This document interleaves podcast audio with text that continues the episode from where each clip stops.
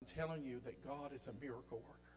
And when we were singing that song about He's a waymaker, a miracle worker, man, everything within me just was worshiping God this morning until God has brought you through, that you could come out of your test with a testimony and say, Look what God has done. So I don't know if you're here today and maybe you need a miracle in your body, in your life, or in your family. Whatever you need from God, He has everything you have need of. Worship Him this morning. Would you just lift your hands and thank Him this morning? Father, what a privilege.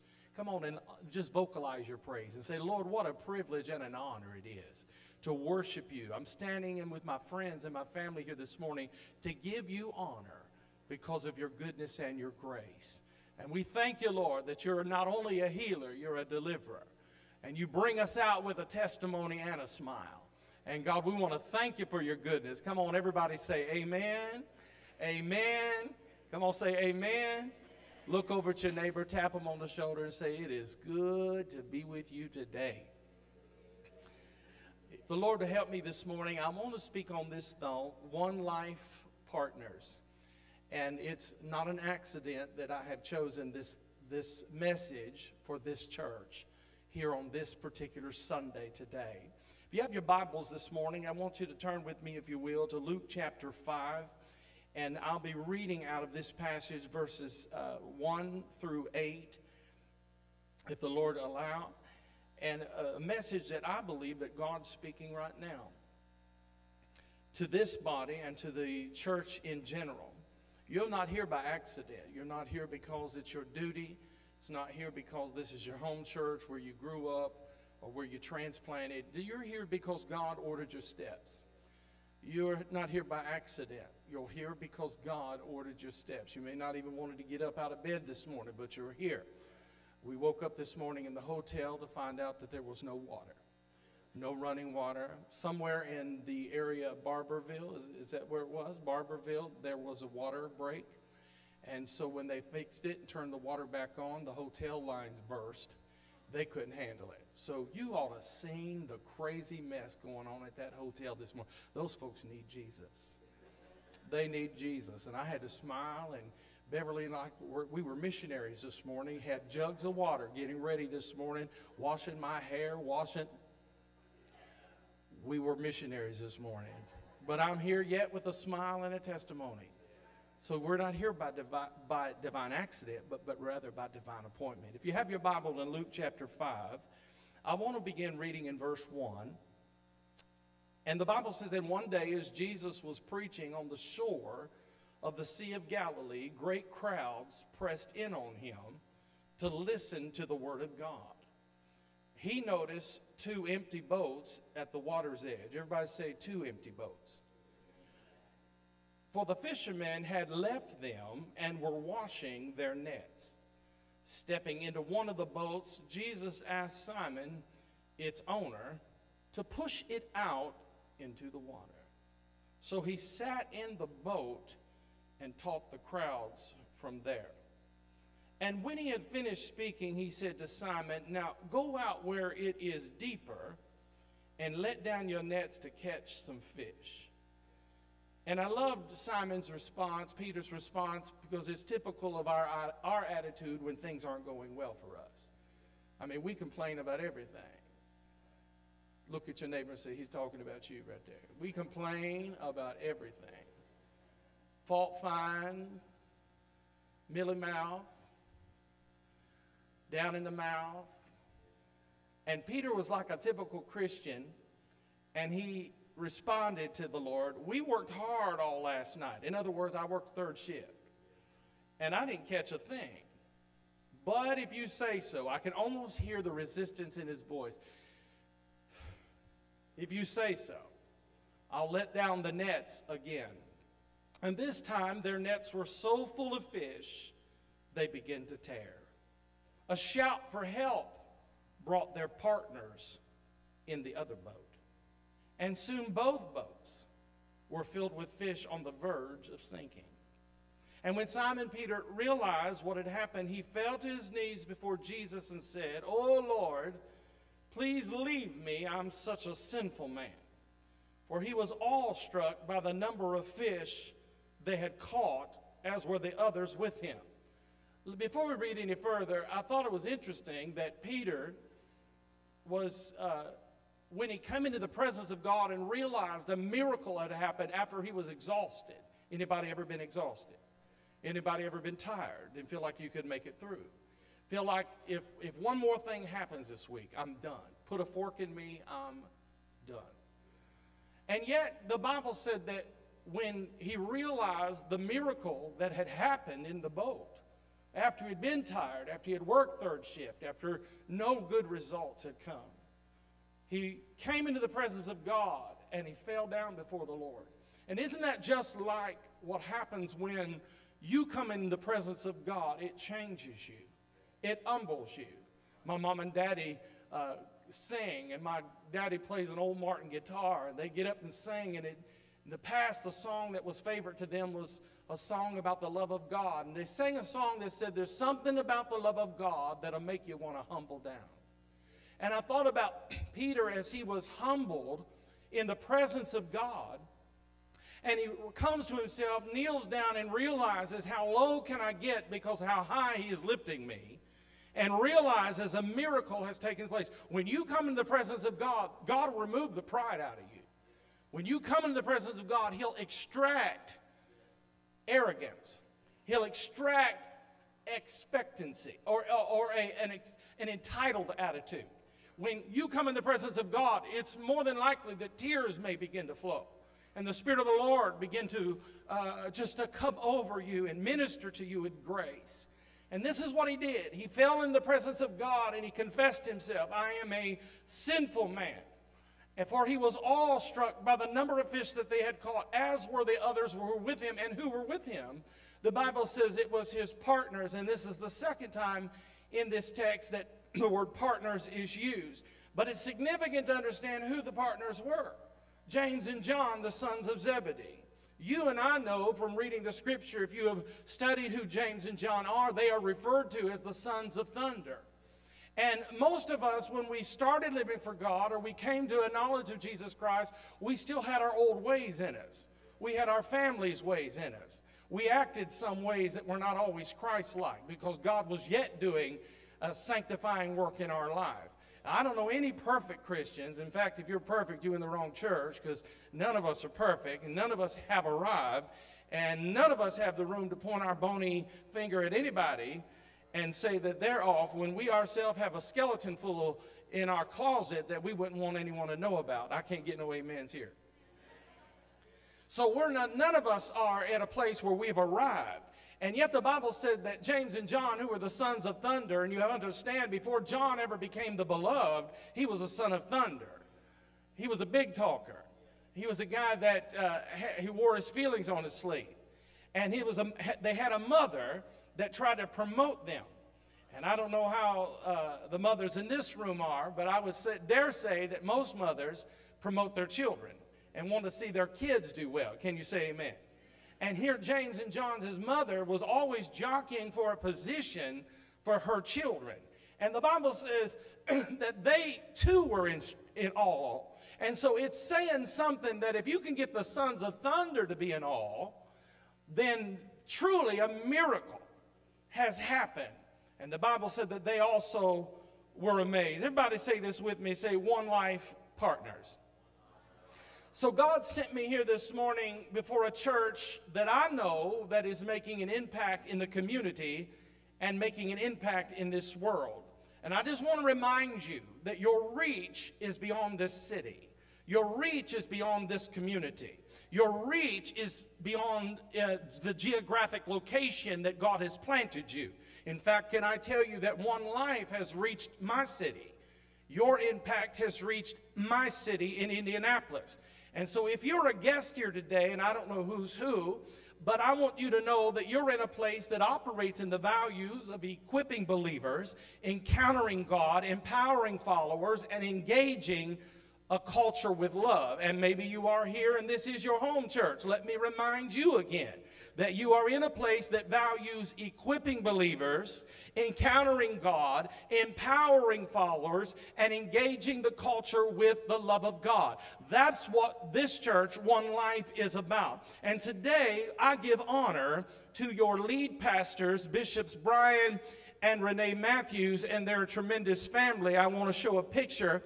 I had to search far and wide to find it. If I could include their family, who have stood on the bow of this gospel ship called One Life for the last 15 years and counting, and began to sail into uncharted waters to lead this church forward. And I think about 15 years ago, Pastor, the faith that it must have took to step into a role of a work and begin to lead this congregation. And I would just say to lead anything for 15 years in today's culture and in today's world where people are dropping like flies is to be commended. Can you give God praise for 15 years of integrous leadership? So many churches as Beverly and I travel around the world visiting churches, in addition to serving in our own last uh, church for 23 years, wish that they had the pastors with vision and longevity to shepherd them in various seasons of your life, like you are blessed here. A pastor is more than a preacher, and you've got one of the finest preachers I've ever heard in my life. But there's more to pastoring a church than just preaching the gospel.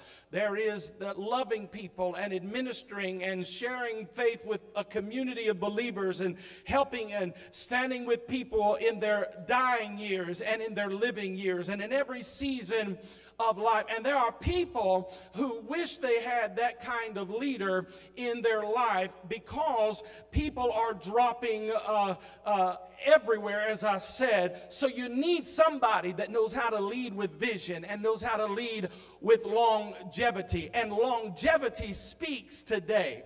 Beverly and I count it a great honor not only to call your pastors our friends, but they are so much more than just friends to us because God is using them in fivefold ministry. They are pastors to some, they are apostles to some, they are prophets to some, they are evangelists to some, and they are teachers to others. Truly, I know that they are true fivefold leaders in the kingdom of God. And although they didn't bring me here and didn't even know what we was going to say this morning, and they don't want the credit, and they're very humble, and they don't want the applause, we give honor where honor is due. Because one life, I want you to hear me, your pastors are a reflection of you. And you are a reflection of them. Because they have humbled themselves, God is lifting them up in the kingdom and has given them a vision to lead this great church. And with the lifting, when God lifts you to a place where He can use you, there is a price that has to be paid. To pastor in today's world is crazy. To pastor post COVID to pastor during COVID is crazy. It is not only a joy to pastor, but it is jeopardizing even to one's health. So many people are dropping like flies. Pastors are quitting the ministry today because of stress, because of struggle. So you have to be called to this. If I can talk you out of your calling, you were never called to it. But if I can't talk you out of what God birthed in your spirit and in your heart, then you will stay with it. The old time saints said uh, that they would take a licking and keep on ticking. I, maybe that was Timex, but it was somebody said it, and I knew uh, folks that would say that I, I didn't come this far by faith. Look at where God brought me from. Look at how far God reached down and pulled me out. I didn't start to, to quit. I didn't come this way so that I could throw in the towel five years down the road because I had a personality conflict or I dealt with a principality in the church or the region. I come to declare the gospel of Jesus Christ that greater is He that is in us than He that is in the world. Somebody ought to praise God for a God that can keep you when you feel like quitting, can keep you when you feel like throwing in the towel. You got to be called to this. And they have proven their calling many times over. And yet, with every season, God has graced them not only to lead, but to lead well. Isn't that what a shepherd does? They lead us beside still waters. They lead us through hidden dangers. They lead us in the valleys. They lead us in the mountain areas. I remember when I first met your pastor for the first time, my, their parents would come, as Bishop said this morning, and they would sing and minister at the church that I was growing up in, and my dad was a lay minister in before my dad would go on to pastor his own church. They would preach and sing, the whole family. I'd see uh, Crystal and Michelle and, and CT and Fran and, and, and, and Bishop Brian, and they would all gather up around. And, and in that day, there was a pulpit that was as big as this stage. So if you were tiny, you just kind of hid behind it. But I saw the whole family get up and sing and preach and minister the gospel. And I remember those vividly. And in our teen years, the Lord allowed us to reconnect a little bit as Bishop began traveling around the country and preaching, and Beverly and I were singing and, and ministering and didn't know exactly how God would bring us together, but I have always admired the heart of this man's spirit, the anointing and the integrity upon his life, and the zeal of God that has been part of his ministry. And together, he and First Lady Renee have led in ministry and in fervor and integrity and passion for God. And what I love about them is that they're two different personalities. How many will say amen to that? You can't love one without loving the other. You can't say, well, I, will receive correction from this one, but I won't receive correction from the other. I hope I'm not making you uncomfortable. They had no idea what I was going to say. But I'm telling you that when God gives you leaders, you embrace them as the gift that they are, according to Ephesians 4 and 11, where God set gifts to the church, the fivefold ministry.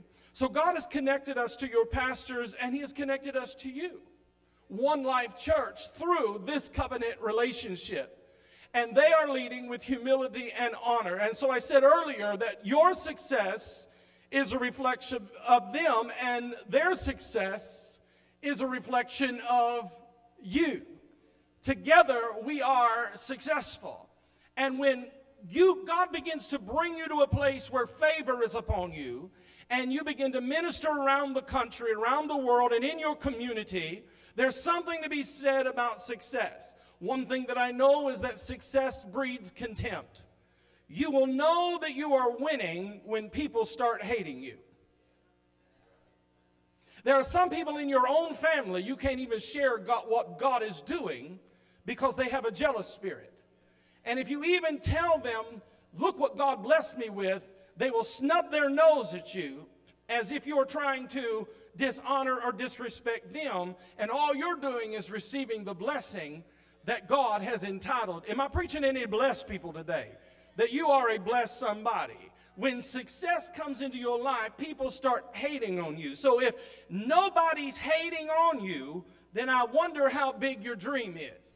Because when you begin to dream lofty dreams for God, people will start hating you. And you'll know it the, that it's a big dream from God because nothing you can do can satisfy them, nothing you can do can appease them, and nothing you can do can calm them down. In fact, that's a sign that you're getting ready for a blessing that God is wanting to send to you in this next season. And I've learned this, and I want you to write this down that God will bless you until the devil hates you. God is in the blessing business. God wants to lift you up above your enemy's reach and put you in a posture to receive blessing. And the more that God blesses you, the more the devil hates you. Somebody say amen. So it doesn't matter where I live, it doesn't matter where I work, it doesn't matter who I am married to, where it is. If God is blessing me, the enemy is not happy at all. In fact, he hates me. He is called an accuser of the brethren, he is an adversary that we have to war against so I'm hated by the enemy. But the more that I'm hated, the more blessed I am. I am a blessed somebody. And I may be speaking to somebody here today to tell you to get ready for your net breaking blessing that is pressed down, shaken together, and running over. The more that you are going through, the more struggle you've had to endure and to fight, the more blessing that God is getting ready to pour upon your life. It will come at a cost, it will come at a price. And may I just prophesy to one life this morning, you are in a blessed season. God is blessing your coming in and blessing your coming out. You have come through too much, my God. You have overcome too much. You have seen too much. And you have witnessed too much to not know that God is blessing you. The more hateful some people are, lets me know that God is blessing me in the middle of what I'm going through. I heard God say, Stop looking with your eyes and see with your spirit. God's got something on the other side of what you're going through. Somebody say, Amen. And so, in prayer, even in this service, for this body, for you today, I come to release that to you and tell you that where God is taking one life, your old wineskin will not work. Your old systems, your old structures, old ideas will not work. God is handing you an opportunity where He is taking the limits off and He is giving you a blank check. And He's saying, Whatsoever you desire, it is before you now in this season. Come on, I came out of prayer to release this word to somebody and to tell you that whatsoever you desire, God said that it is coming to you in this season. Look down your row and nod at somebody and say, That's for me, and that's for my house, that's for my family, that's for my children and my grandbabies. I declare over One Life Church a net breaking blessing in Jesus' name. And I have faith enough to stand here on this platform and declare to you that your families will see an increase, that God will keep you in whatever recession may come.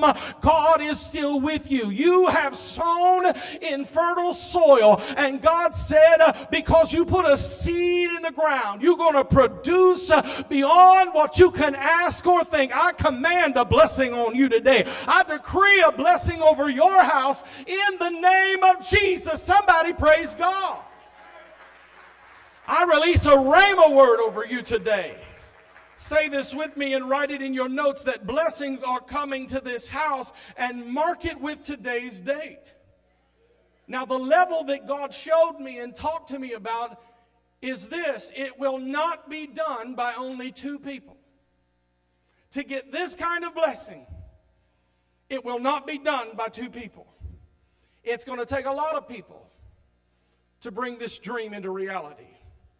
And perhaps you're here today and you say, well, you know, I've done pretty good by myself. I'm an independent person. I, I don't need nobody. I've been burnt too many times. I don't need nobody. Well, it's the banana that leaves the bunch that gets peeled. Left to ourselves, we're a train wreck. To, to, to, to your neighbor and say, Lucille, he's talking to you. Left to yourself, you're a train wreck. You say, well, I've done pretty good. I came up the rough side of the mountain. I learned how to pray for myself. I learned to anoint my own self.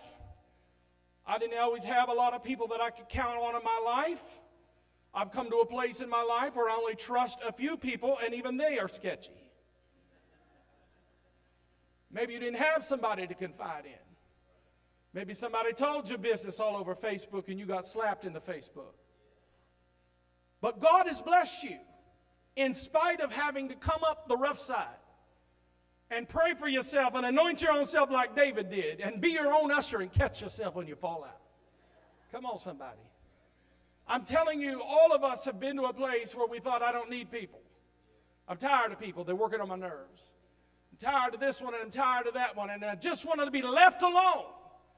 But I heard the Lord say that for the assignment that He has called one life to, this congregation and this church, it's going to require all y'all Come on, say y'all. It's going to require you all to pull together to see it come to pass. And then I look at our text today as Brother Peter. Peter may not have had a lot of sense. In fact, Peter was a loquacious guy. He talked too much. He was on the mountain as Jesus was being transfigured, him and Peter, James, and John, all three of them together, and God had to tell him to hush. He talks too much. He was always talking too much. He was cutting people's ears off. He was all the time getting into trouble. God had to rescue him, and yet God favored him. And God used him on the day of Pentecost to preach an outstanding message of gospel that brought at least 3,000 that we know of unto the Lord, and they gave their hearts. So Peter didn't have a lot of sense in some areas. And I know people like that. They are educated, but they got no common sense.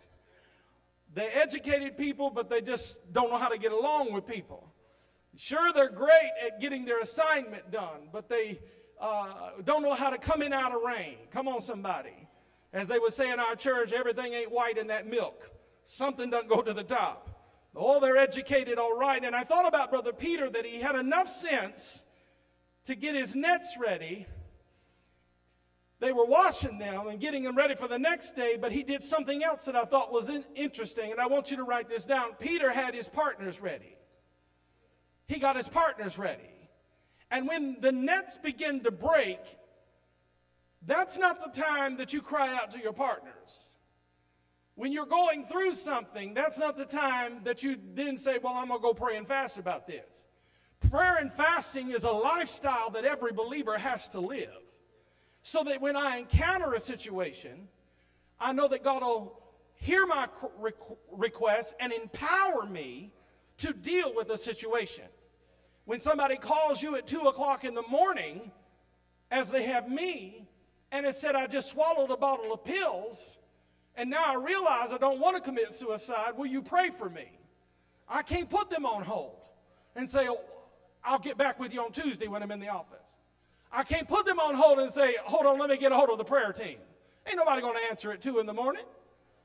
I can't put them in a hold and say, I got to go and fast for 21 days and 40 days. No, I got to live a lifestyle of preparation so that when I encounter a situation that I can speak the words of life and say, You shall live and not die to proclaim the glory of the Lord. And this is what was uh, interesting about Peter is that he was washing his nets. The Bible mentions he had his boats, he had his friends that were nearby, he had his partners strategically located around him so that just in case an, in, an increase happens, just in case we see an influx, just in case we see an overflow, I need people around me who will help me and not drain me. I need people around me who will lift me up rather than push me down. Can I get an amen from somebody? So the power of the text is not Brother Peter. The power in the text is those partners who come alongside him and, and were with him because the blessing, uh, when it started coming in and the nets begin to break,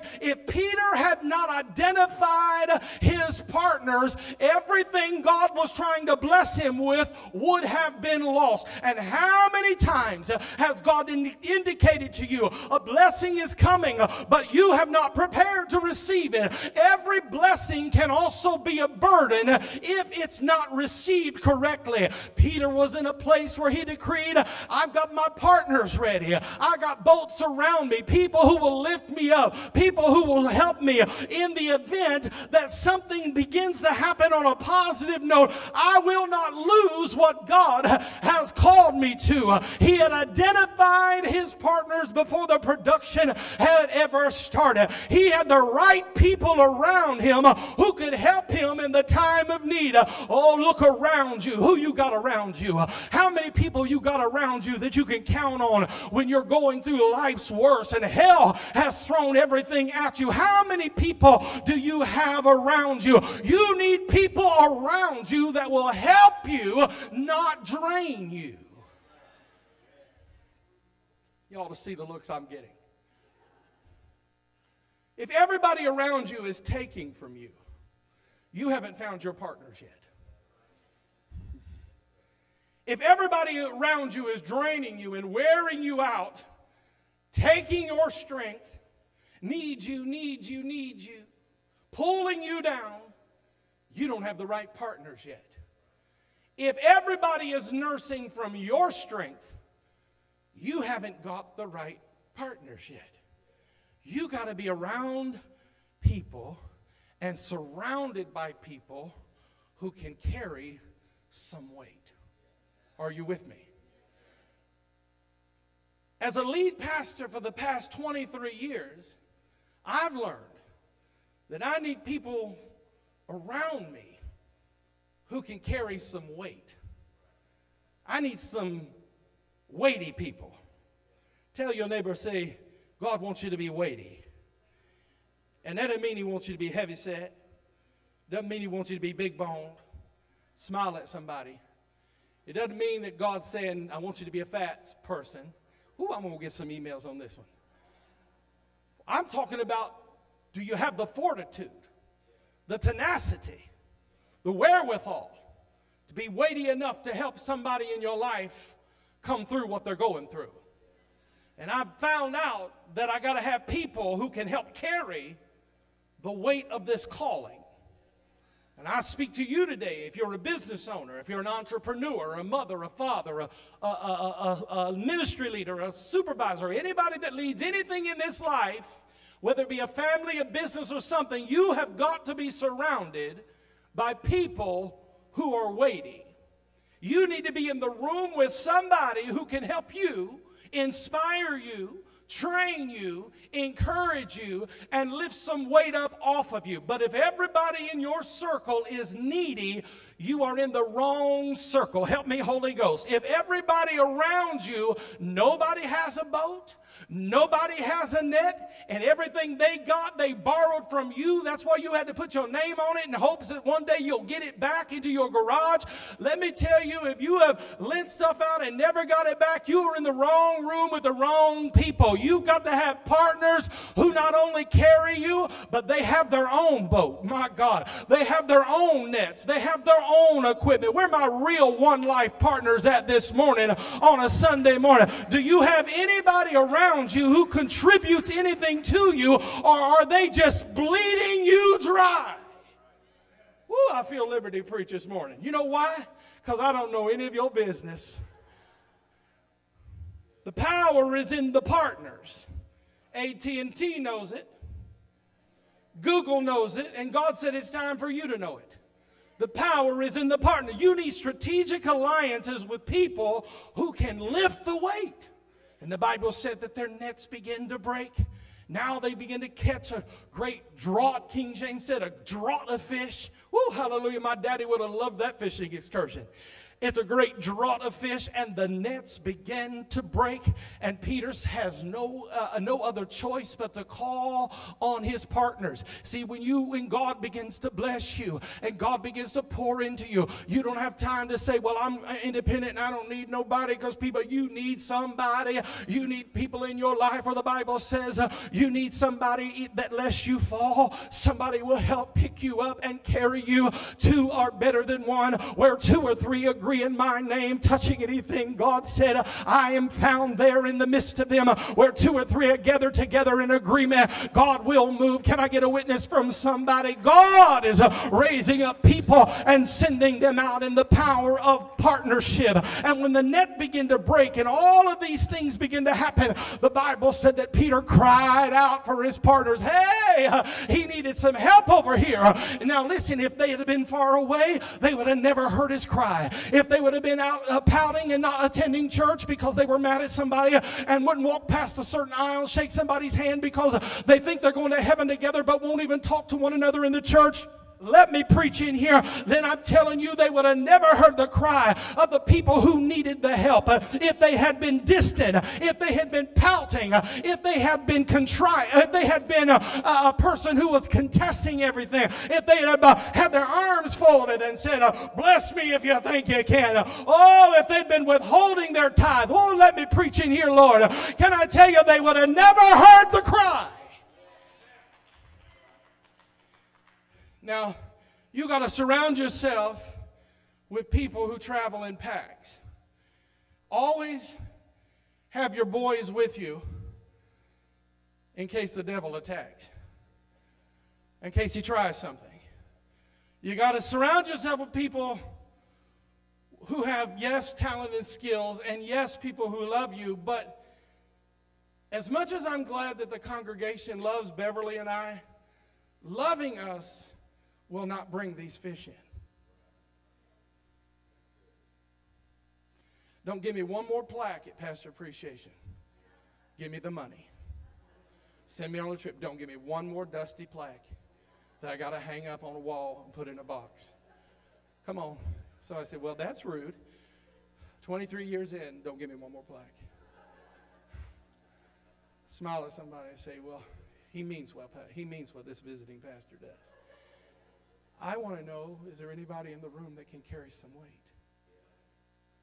I want to know will you, will you get down off of being offended and start loving God again? Because the Bible said, Great peace have they that love thy law, and nothing shall offend them. I want to know when I'm going through cancer and I'm going through a disease or going through something, who are my weighty friends? Who are the people who can walk with me? If you just, I come to church, every church chicken dinner, and you never see me again, don't come to my hospital bed. I need somebody who knows how to pray a miracle in. I need somebody with enough fortitude, somebody who would not quit, someone who said, I'm in it to win it. I'm going to stay with you. I'm your partner. I am weighty enough to see you through this. They were partners, not pullers. They were partners. And I'm talking about partners in the traditional sense, though the charismatic sense, we're all partners in ministry. Oh, yes, that's great, but I'm talking about another level. Who is on your team? Who is in your circle? Who are the people of life? One life that surround this church with strength? Who are the people that won't let nobody talk about their pastor in the hallway?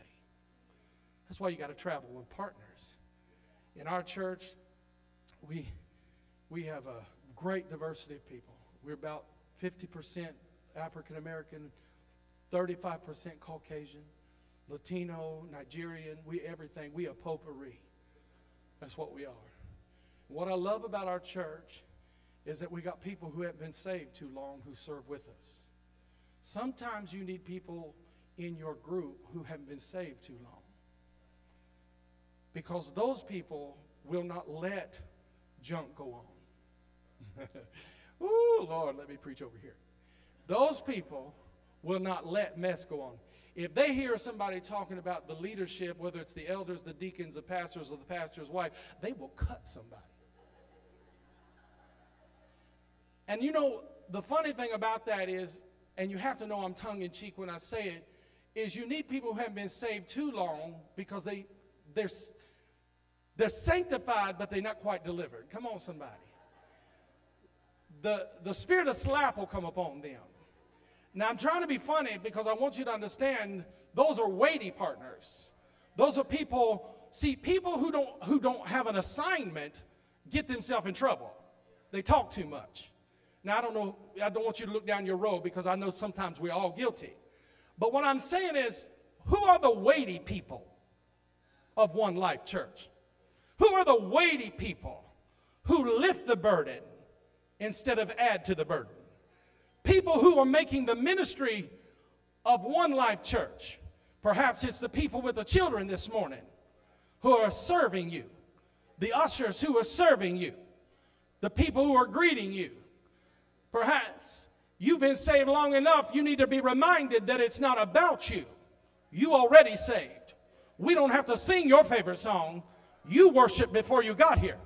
Your worship is a lifestyle of living. And so I have to ask the question who are the partners that don't add worry and stress? And I'm not talking about the people who just come for the fish, because we always going to have people who come for the free fish. I'm talking about the people who can carry the weight when my net is about to break. When your net is about to break, who is going to carry? And I see this in my spirit for the next season that God is bringing into one life. It's going to take some partners, not pullers, to get the job done. The blessing that God is sending to you before the coming of the Lord, before the rapture of the church, it's going to require many people to bring all the fish in. Your pastors cannot do it oh, all by they will not be able to carry it all. Oh my God, can I tell you, in the last couple of years coming through COVID, I've never seen anything like it in my life. And all kinds of mess happened. Uh,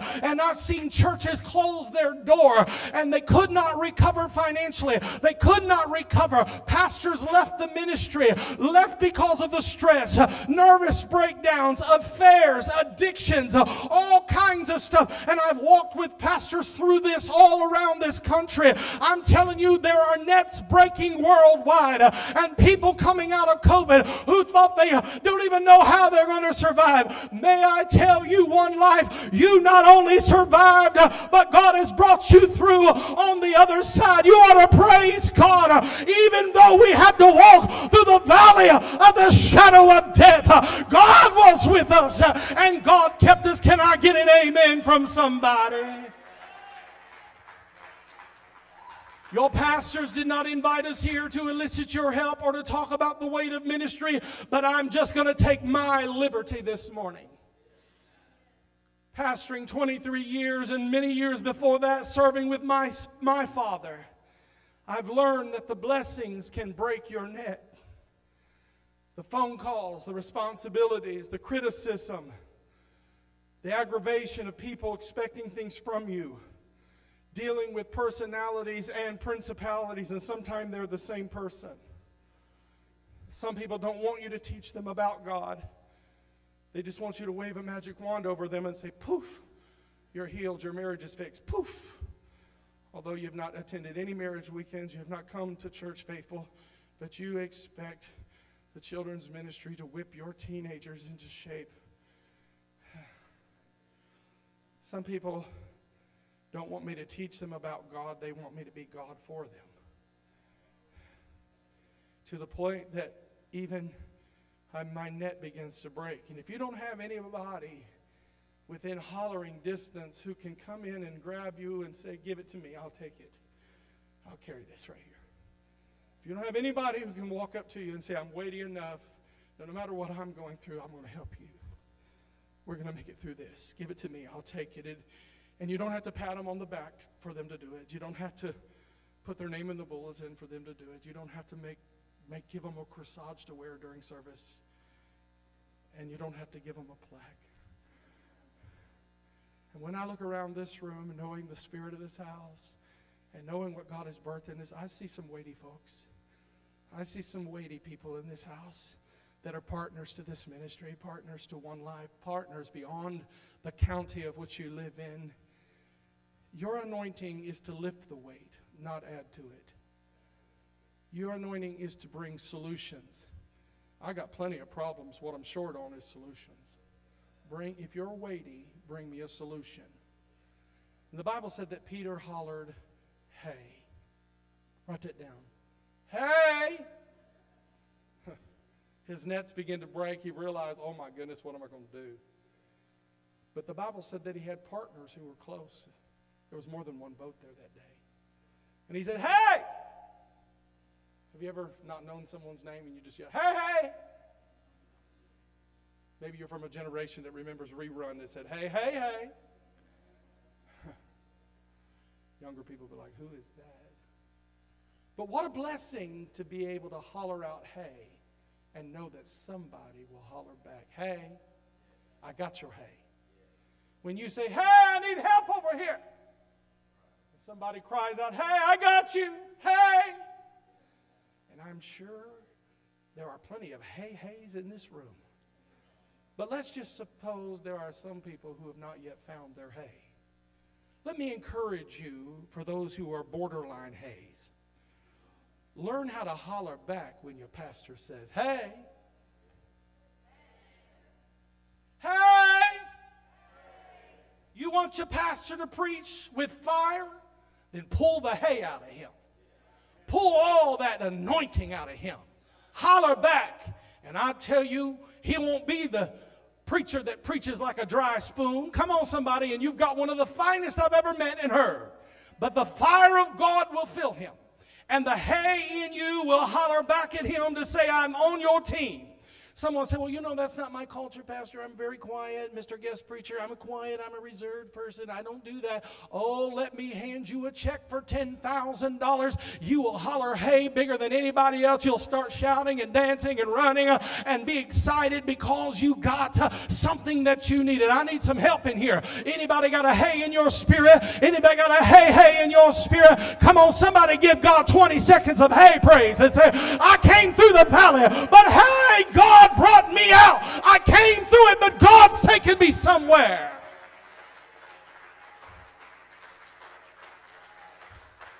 Peter had partners who responded with, Hey, we got your hey."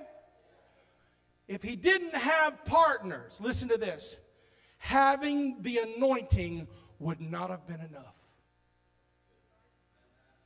I'm going to bust your theological bubble. The anointing caught the fish, the partners lifted the weight. Are you ready, one life? Or are you just content having your pew and your few? Us four and no more. Because if we start growing, what are we going to do? I don't see anywhere in Scripture where Jesus carried his own fish. His partners carried the weight of the blessing. His partners carried the weight of abundance. His partners carried the weight of increase. And before I take my seat today, this is a One Life's Partners ministry. This is a body ministry. The old saints, the young saints, the middle aged saints, the saints and the ain'ts. It's getting people together. This next season at One Life, hear this, is going to be a net breaking season for you. And I heard the Lord say this guard your heart when you carry this weight. I heard the Lord say in my prayer refuse to be disillusioned, refuse to be disinterested, refuse to be disheartened, refuse to be disgruntled. I heard the Lord also say, refuse to be lazy, refuse to be idle, and refuse to be hard to deal with. We all have that person in our family that everybody has to tiptoe around for fear of setting them off again. Now we're going in now. Don't say nothing to Aunt Thelma because you know if you say the wrong word, she'll, you know, it'll be a horrible family reunion. And we have people in the church like that. Don't point it, don't point. We have people in the church like that where nobody wants to set them off for fear that they won't cause another mess. Ooh, I feel liberty to preach this morning. The Holy Ghost sent me here. I heard God say, plug in. I heard the Lord say, get involved. I heard the Lord say, engage and step out in faith. I heard the Lord say, promote what's promoting you. Ought to be promoting this church, promoting everything that God has blessed you with. Wouldn't you want somebody to have that good news? what God is doing up on top of this mountain off of Thompson Road, what God is doing in this house, and what He's doing in generations and families. And although today, I know I want to give honor today to the angel of this house, but let me say to every partner here at One Life Church, if I were to call out every staff member, every lay member, marriage, every deacon, administrator, associate, I don't know what your roles are here, you're serving, you're volunteers if all of us in this room were to come forward, you would be shocked at the number of people who are at their breaking point. You'd be shocked who is just one moment away from collapsing under the pressure. So I would speak a partner's blessing over every person in Jesus' name right now. Lift your hand to receive it. I speak a partner's blessing over you. I speak healing over you. I speak strength over you for your family and your children's and your marriages. That you will not collapse under the pressure. I speak a synergistic anointing over you not those that are just wayward, but God, those that are here today that are maybe weary. And where you said, Be not weary in well doing, for in due season you shall reap if you faint not. I speak that blessing over you right now in the name of Jesus. Perhaps take the hand of the neighbor or the person that is with you this morning, that's sitting with you today. I speak to the hey hays in this room. Somebody say, Hey. Maybe you've been pulling, and maybe you feel lonely, and maybe you feel like your strength is de- depleted, and maybe God has given you some great ideas, but you don't have enough in you to birth it out. I speak if you are a hey hey, someone who is a partner, then I prophesy that the anointing that rests upon your pastors will rest upon you. Give God praise and declare that over yourself. And this is what the Lord, this is what the Lord spoke to me. And I want to release this to you, pastors, because I sense, and I want you to write this down, there are weighty partners in this house. Weighty partners. The Bible says that together we can put 10,000 demons to flight. Amen? And then the Lord said this that there is a paraclete anointing or a paracletus anointing in this house. And so I want to ask every person in the house to stand, if you will. How many would say,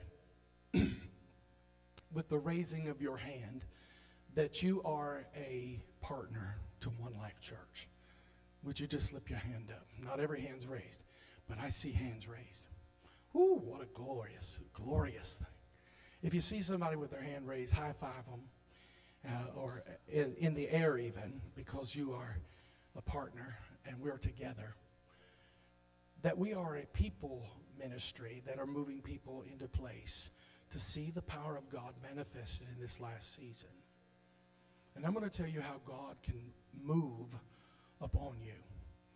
When God establishes a work and declares that it shall be fruitful, no tongue of devil, no lying enemy can decurse what God has blessed.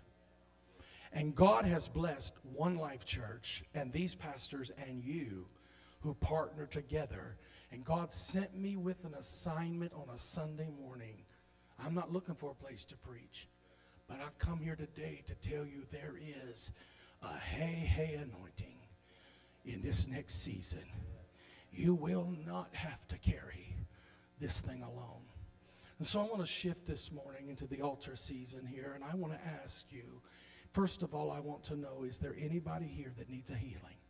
You need a miracle in your body right now. God healed me of cancer.